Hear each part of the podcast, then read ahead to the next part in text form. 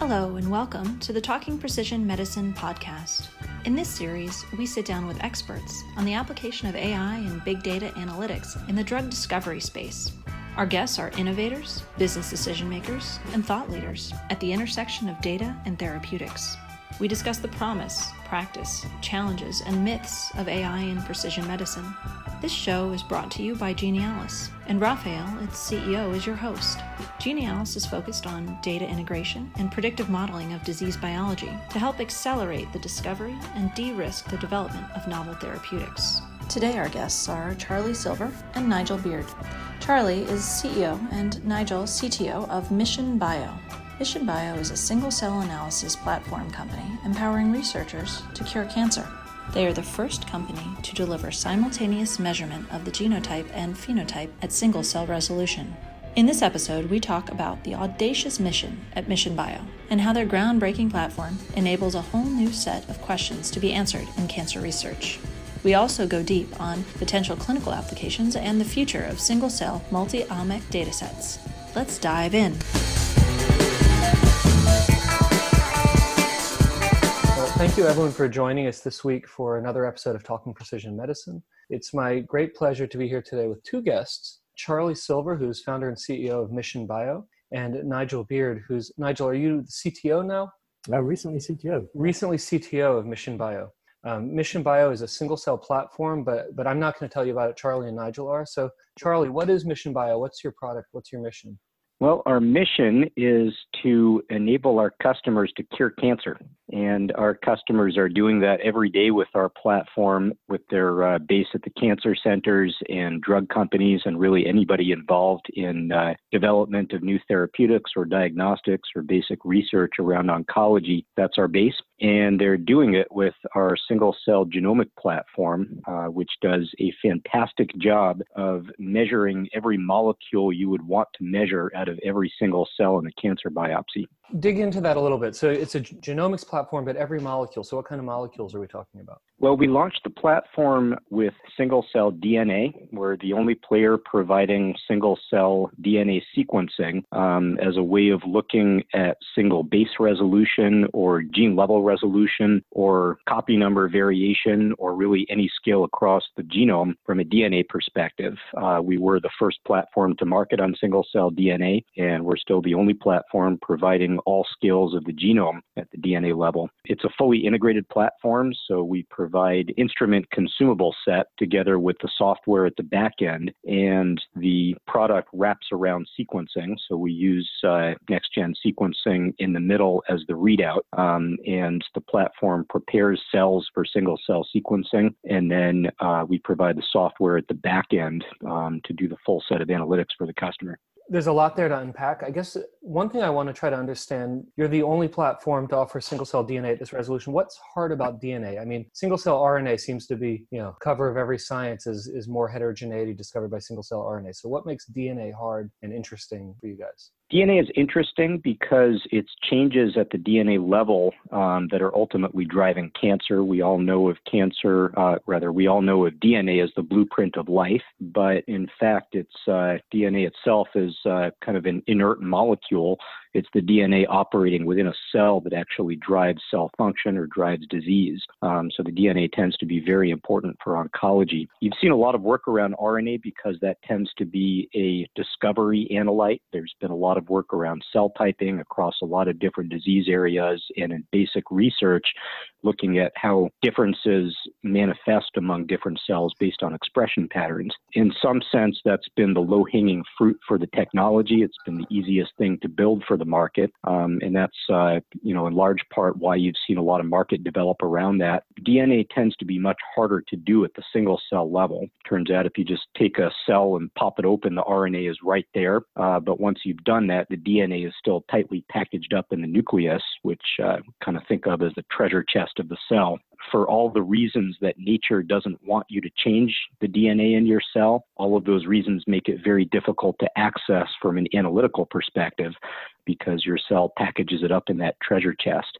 So, for all of those reasons, DNA has been much harder to get to. And Mission Bio, as a company, and even before Mission Bio from UCSF, where we spun out, we've spent years perfecting a technology that does a very good job at DNA. Um, so we've seen a lot of applications develop on the RNA side of the market. DNA tends to be very important for oncology research uh, and especially for delivering meaningful discoveries into the clinic. And that's why we decided to focus on DNA um, and been sort of a sweet spot for us that's made it much harder for the others to get into. Very interesting. Can you talk a little bit about some of those those applications? Maybe uh, a couple of your early success stories where you and your customers, your partners, have discovered something interesting. A lot of the early work on the platform was built off leukemias, um, and that's because we launched the platform with some standard panels for leukemia. It's also because that's naturally the application sweet spot uh, for single cell DNA because the genetics tend to be very well understood. There's been decades of work understanding the, the genomics of leukemia, and the genetic landscape has been reasonably well mapped out to the point that you know what to do with single cell. That's why a lot of the early work on our platform platform has focused on the leukemias,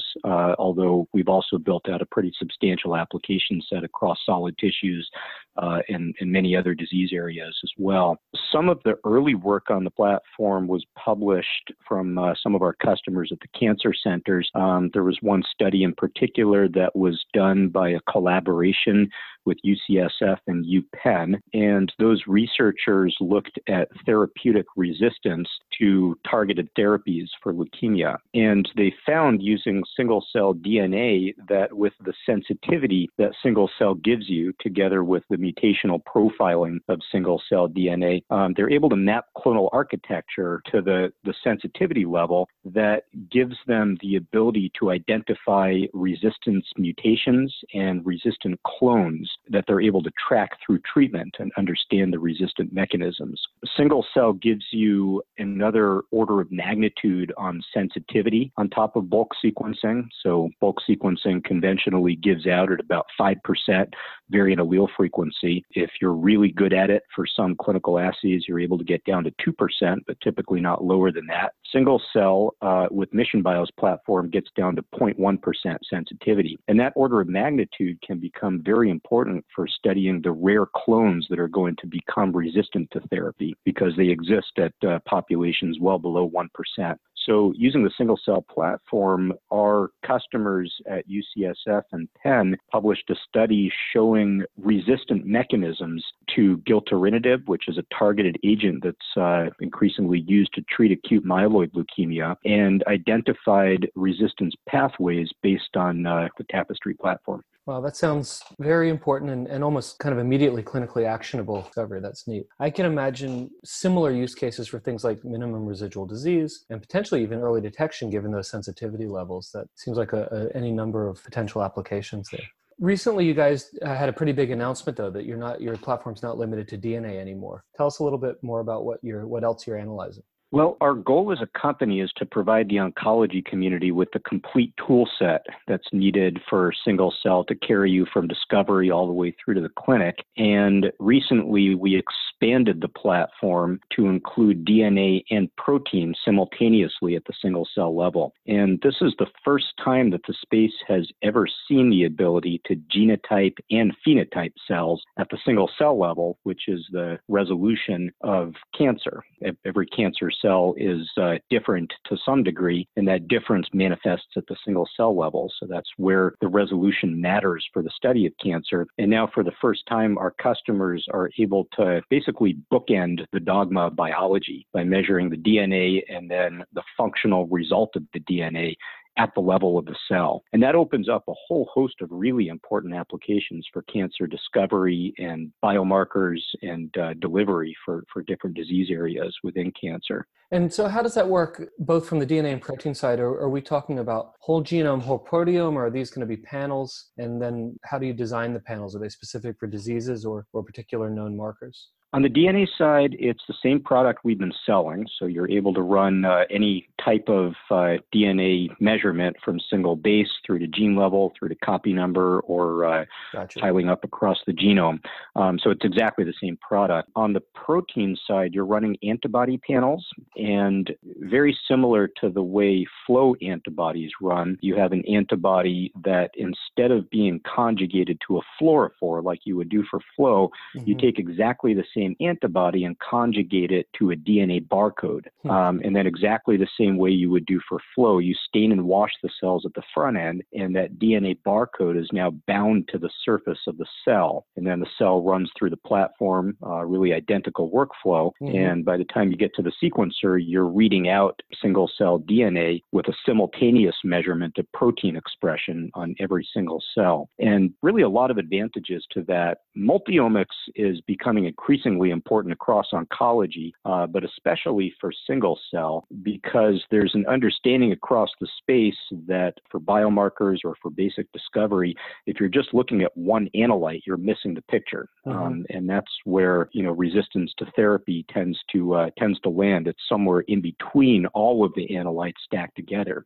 Right. Um, so now that you're able to look at DNA and protein together out of the same cell, you have just a much finer lens and much better resolution into the underlying biology, um, and really just opens up applications across the space.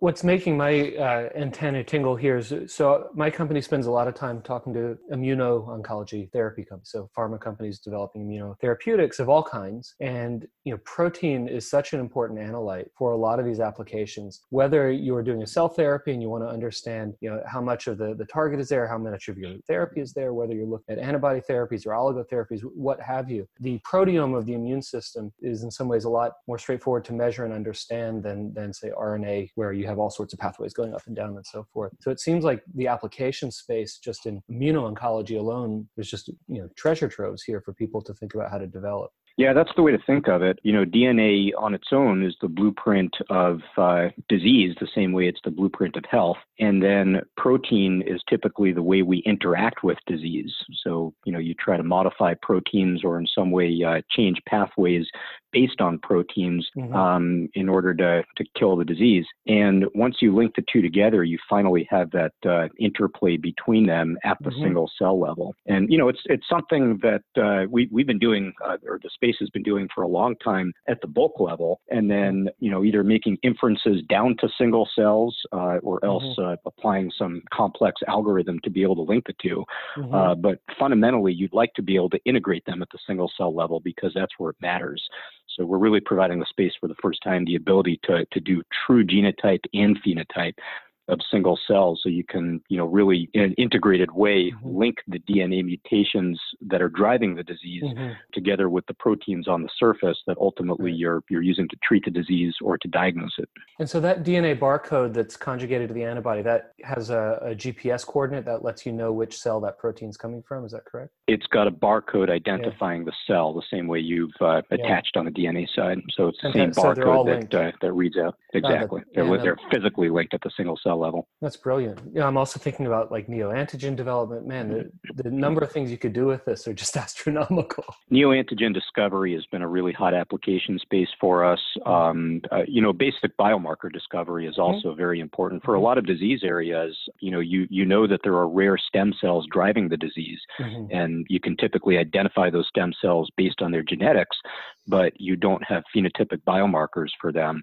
mm-hmm. and they're in such a rare cell population that bulk sequencing doesn't help you. Mm-hmm. And without any phenotypic markers, there's no flow sort that's going to identify them. So this is a way of getting down to those very rare cells based on the genetics. And then once you've got the genetics, um, identify the, the protein biomarkers that can mm-hmm. that can then be used from there. Another really interesting application uh, that's gotten a lot of attention since we launched has been CAR Ts and, and uh, cell therapy in general. And to me, this is one of the, the hottest areas of single cell, and I think one of the most important applications for what we've been doing to, to enable the entire cell therapy industry. There's uh, a whole collection of assays that are built out to characterize cell therapy product from flow to exome sequencing, mm-hmm. digital PCR, and in some cases they're using single cell RNA, really everything in between, and then stitching it all together into one data package that characterizes the cell therapy product. Now that we're able to look at copy number variation, you know, at a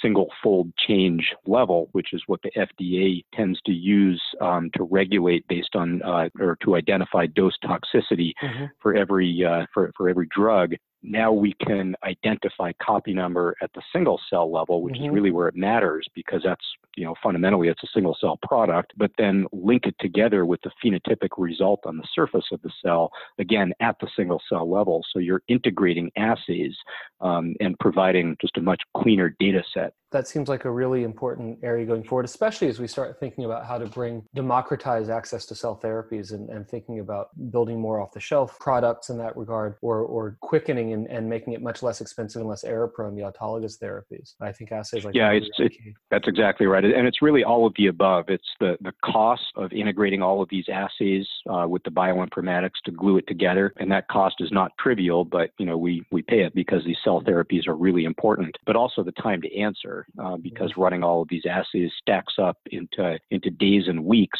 that can be short circuited with a, a, clean single cell readout. I think part of the the theme of this podcast is is to always kind of bring the conversation back around to data. And one of the amusing bits is that very often when you get a bunch of biologists talking about data, you know, we're used to to kind of bench assays and and so as soon as you start talking about sequencing, it feels like big data. But bulk sequencing never really got us there. With single cell, we actually start to approach fairly large data matrices. And now you're talking about single cell for different analytes. So, you know, Mission Bio and, and your platforms are going to generate a lot of data for a lot of people. How do you see that data shaping your identity? Do you think it, it's going to be one of those things where customers just look at you guys as a way to get more and more data, or do you, do you plan to bring some of that sort of data molding and shaping in house and, and help show people what they can do with it?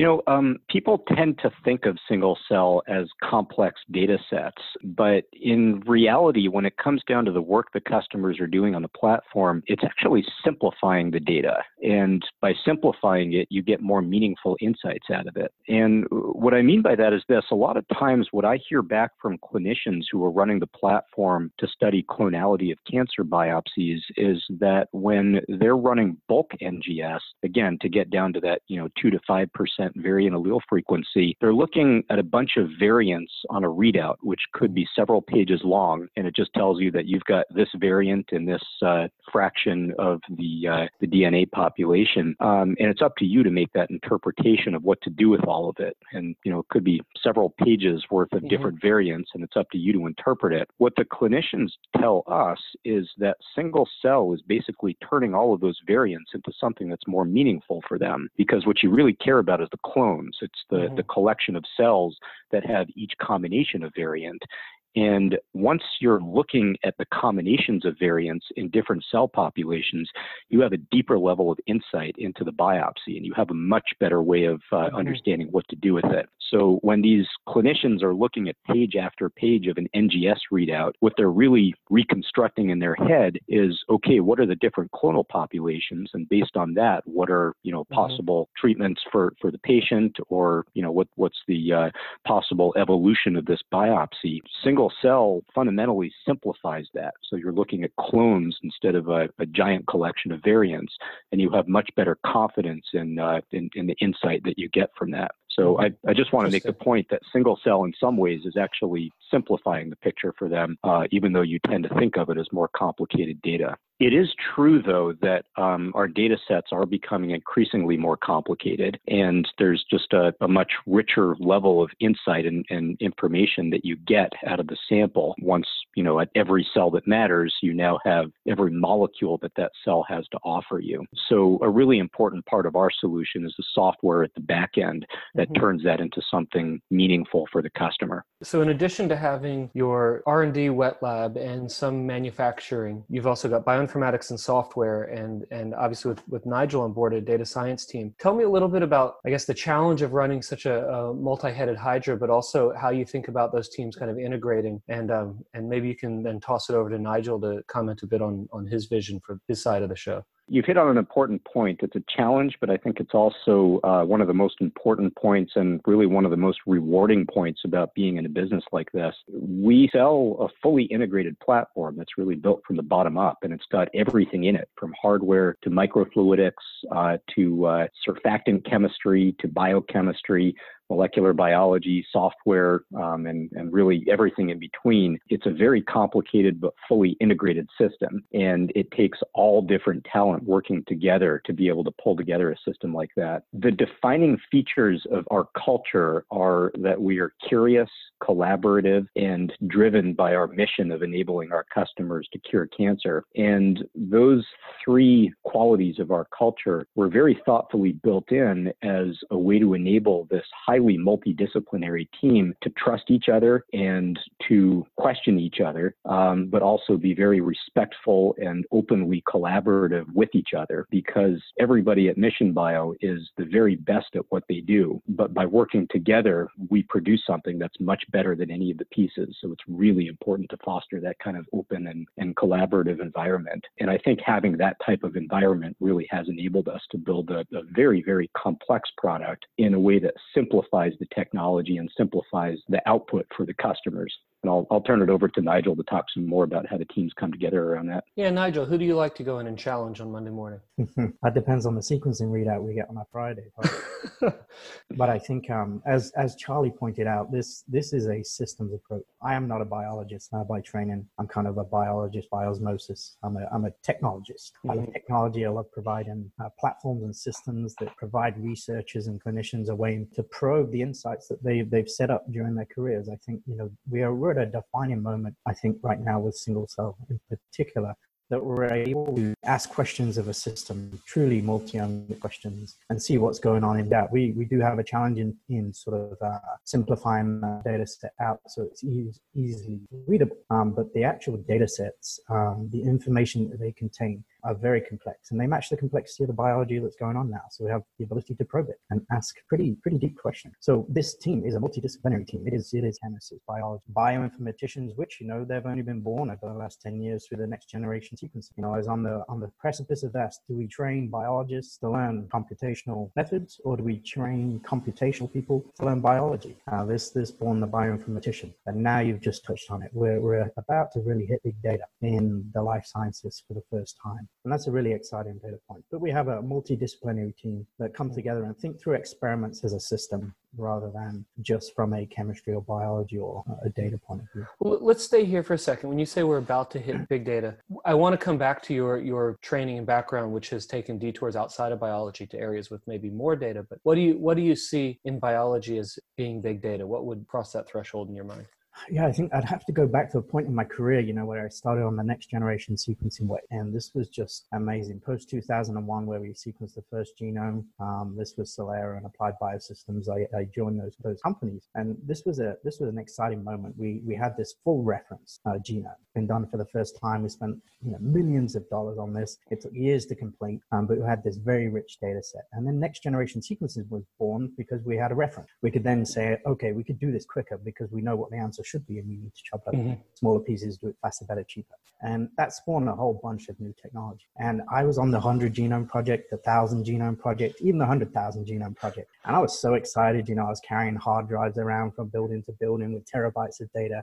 And I thought I was in big data. You know, I thought yeah. this was the moment. And then when it came to the primary, secondary analysis that we started to go through, the finance industry, for example, has been bidding big data for, for years. You know, they've been leading leading the trend. They can now predict, you know, what the market's going to do with nanoseconds of accuracy, and they trigger sales. You know, mm-hmm. none of us are going to be able to actuate these, but computers are already out there using predictive algorithms to take action based on you know big data. And when we were doing this kind of analysis, looking across, you know, I was in the HID, human identity, looking for commonalities in SNPs or STRs, and working with the FBI, could we use this data in some way to help some difficult problems? We've kept hitting the wall. There wasn't enough data. It sounds crazy, but you know, these are large, very deep, rich data sets, but you need more. You need more temporal points within this data. And right. single cell came along, and now we're generating you know tens of millions of single cell uh, genomes every single month. Mm-hmm. And these are also time based. You know, we have pre-treatment, post-treatment, during treatment, the microneedle aspirates. So you, are able to get every sample you take is 10,000 samples in mm-hmm. itself, and then you've got millions of data points within those. So now we're generating billions of data points, and this gives you, you know, access to really do some interesting and insightful things that we've never been able to do uh, in the in the genomic space.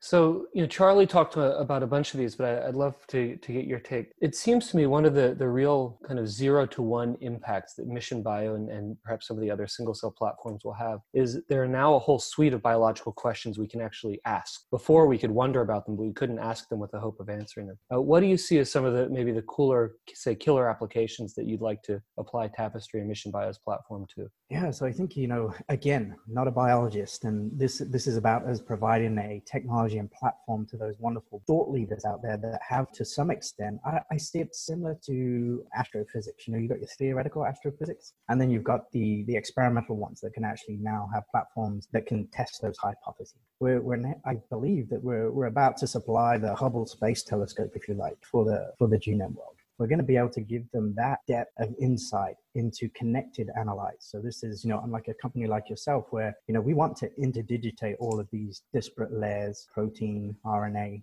DNA, because the cell is a is a single complex unit. And you want to be able to interdigitate that and see how they communicate it. Mm-hmm. And we're going to be able to generate that from that one single data set. So what will they be able to do? Like Charlie said, we're, we, the DNA is very important. That's a blueprint of life. We've got, you know, the, the next layer, which is the RNA, and we've also got the protein. So you've got a perturbable system that you can monitor monitor, you know, supplying something into that cell, what happened yeah. within that cell, and what was the result uh, of what happened during that mechanism. And this is just a phenomenal platform that's enabling, you know, researchers and then eventually the clinicians to be able to take advantage of that.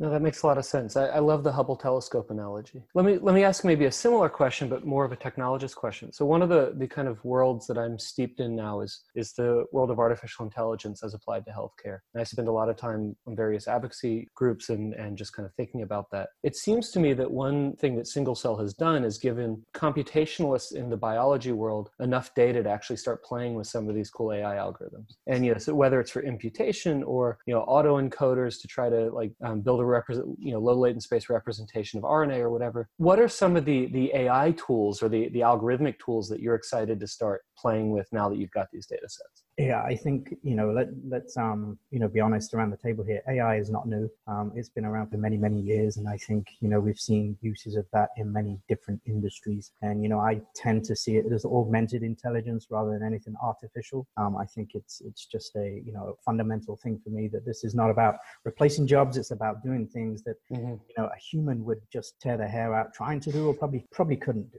Right. And so you know just setting the scene there that this is this is not about replacing you know smart individuals to be able to do some of these things. But being able to look at four dimensional data sets that have billions of different combinations and be able to see patterns within that and infer future predictive patterns from that. Mm-hmm. that is what, you know, AI in particular machine learning. And then the next level of machine learning, which I'm really excited about, is these neural networks and deep, deep learning or the ability to take massive amounts of data that are known. You know, I think very important here. One of the things I learned is, you know, it is garbage in, garbage out. So you have to make sure. I think the 1st mm-hmm. year at Mission Bio, that's my only year so far right. has been making sure that our data sets are in clean format. We need to be able to train correctly. We need to be able to pass our data sets that we have training sets, learning sets, and then probing set. Yeah. And I think, you know, for me, most importantly this year has been about our data infrastructure as a company, mm-hmm. setting that up, making sure that we're able to take in that data and pass it in particular ways and keep it in certain formats so that we're able to trust, you know, the kind of information that we get out. But we have really, you know, now started to spark the minds of the, the Googles and the Amazon, the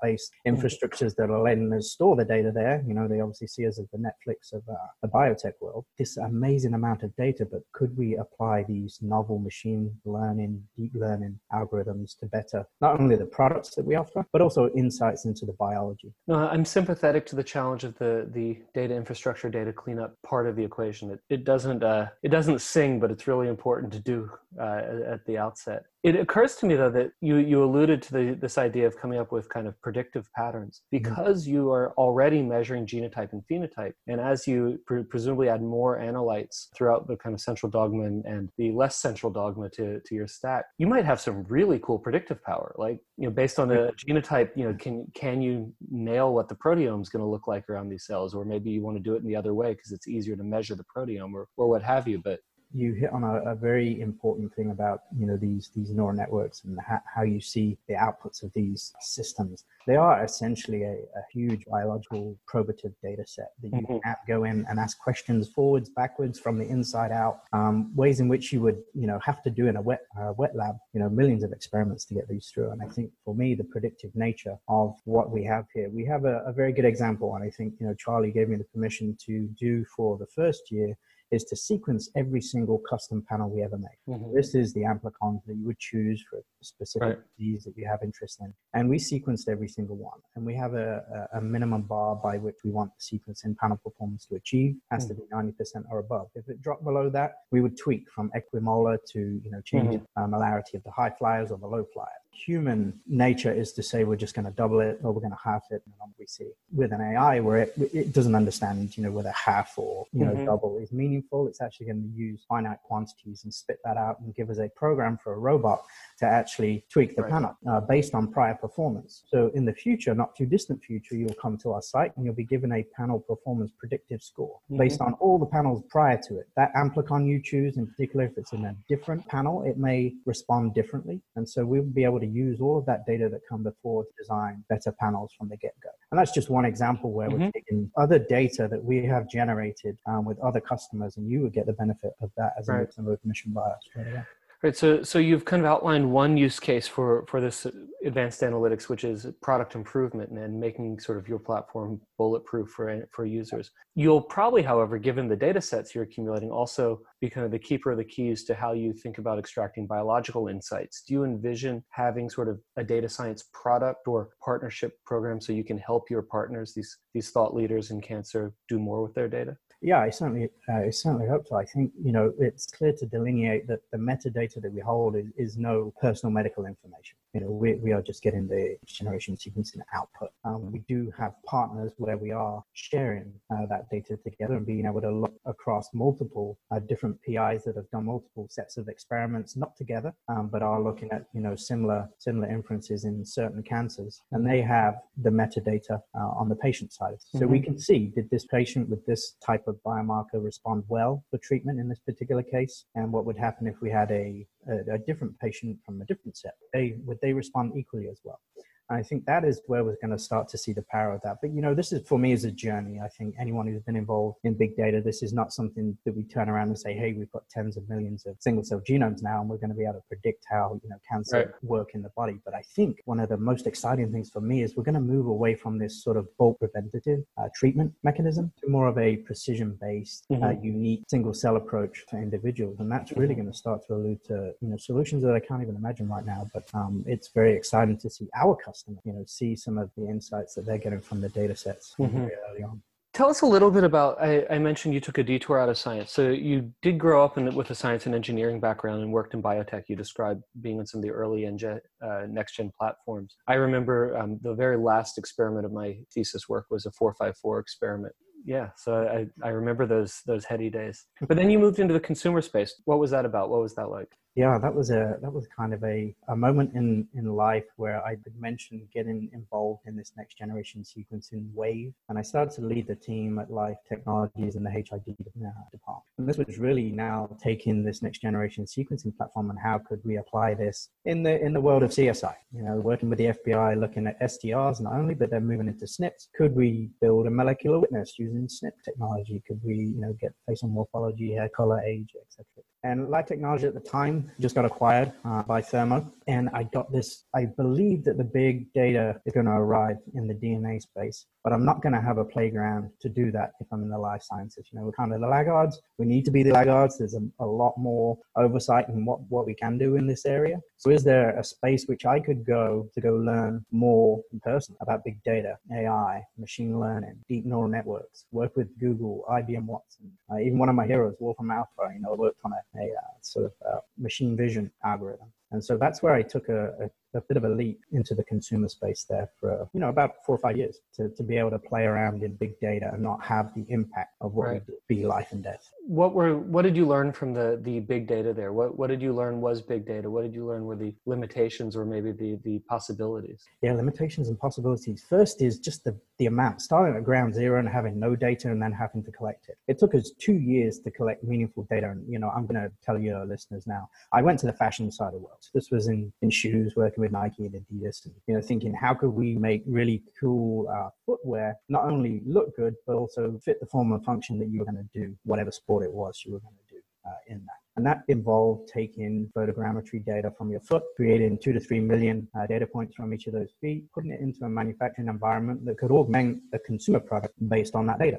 I initially thought, hey, we could get, you know, 10,000, 20,000 people and scan those and get enough data points so that we could do something meaningful. And I actually took a partnership with some of the, you know, the leading uh, shops in the malls to be able to generate reams and reams of scans and data to make it actually meaningful so that we could actually do something uh, with that product. And we used 3D printing, which was a, a mechanism which would take the 3D data and augment product. And so we had to build everything from scratch really to be able to augment. But once we did that, we started to see, you know, true, real meaningful movements and moments in the algorithms with, which we used over the top of this uh, big data to predict fit based on three photos uh, from a smartphone, which was which was kind of cool. So it sounds like 2020 is going to be the year that Mission Bio really steps into its place as the big data company in the single cell space. Charlie, uh, so we're recording this uh, just on the eve of New Year's Eve. I've been doing a lot of thinking about sort of what Genialis has done in 2019 and getting ready to tell our story to the world about what we're planning to do in 2020. What's Mission Bio's version of that? Looking back,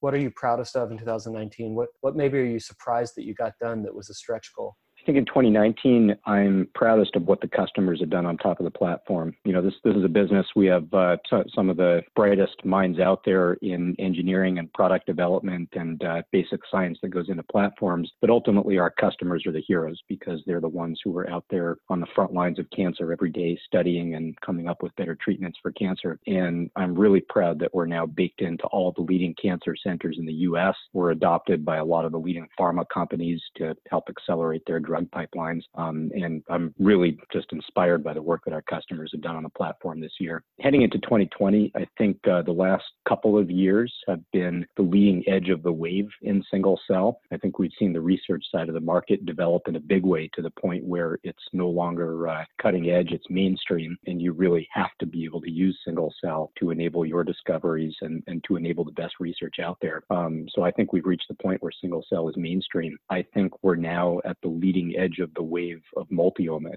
And to me, I'm I'm uh, just really proud that we brought out a platform that's for the first time ever able to bookend the dogma of biology, give the customer every analyte that they need to be able to measure out of the cell. Um, and I think next year really is going to be the year of single cell multiomics. I'm looking forward to it. I hope that uh, that we get to get our hands on that data as well. So for for new customers, uh, pharma companies or or cancer centers that haven't adopted Mission Bio yet, how do they get started with you? Well, uh, we sell direct here in the U.S. and uh, we we are selling worldwide. So it's uh, mostly it's a matter of uh, talking to some of the folks who are already using the platform because they're all around you, um, yeah. understanding how they're able to use it, looking at the publications that are out there, and more and more coming online to get a sense of what single cell can do for your research. And then uh, really, we're, we're the platform enabler. We provide both custom panels and catalog targeted panels um, but we can also build in any content that uh, that you, the customer, have in mind for your application. So it's really the customers who are building applications on top of the platform, and it's a matter of working with us to understand uh, what's the right content for your specific application. Very cool. I hope some of our listeners uh, give you guys a call and get get started right away. Thank you both, uh, Charlie and Nigel, for joining us on on this episode. I learned a lot. Uh, certainly, Mission Bio is is way more than just DNA sequencing. This uh, genotype phenotype technology and and as you know as you stretch the central dogma it's going to be i think it's going to be uh, earth moving. It really will. That's awesome. thanks a lot Thanks for having us this has been episode 17 of talking precision medicine. To learn more feel free to reach out directly to mission bio or to genialis both companies will be out and about at jpm and happy to connect there or anytime after the circus leaves town also, please share the episode with your colleagues, leave a comment or a review, and stay tuned for the next one. Thanks for joining the conversation.